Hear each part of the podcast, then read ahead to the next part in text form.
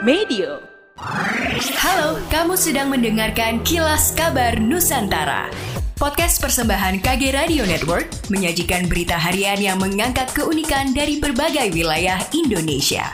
Kilas Kabar Nusantara dapat juga didukung oleh pengiklan loh.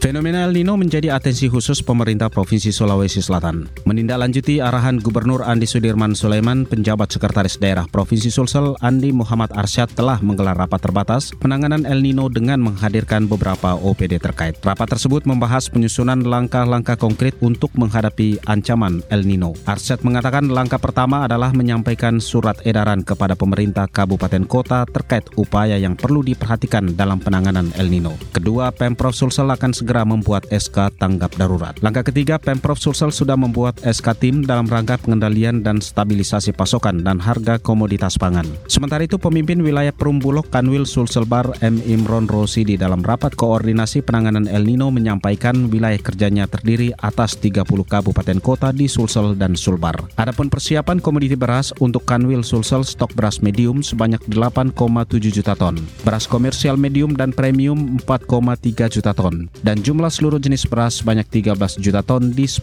daerah se-Sulawesi Selatan.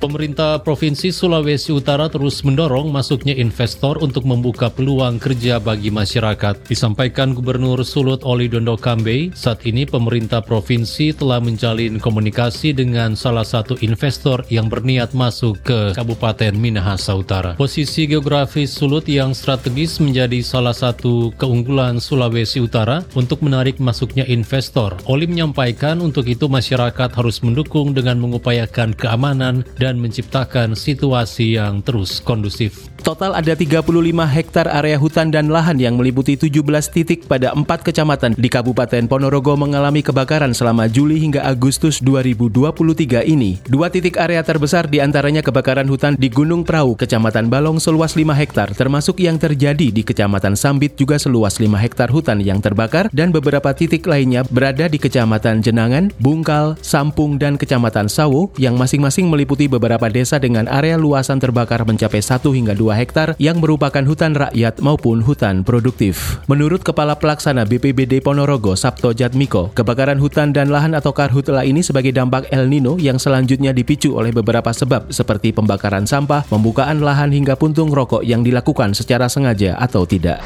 Demikianlah kilas kabar Nusantara malam ini.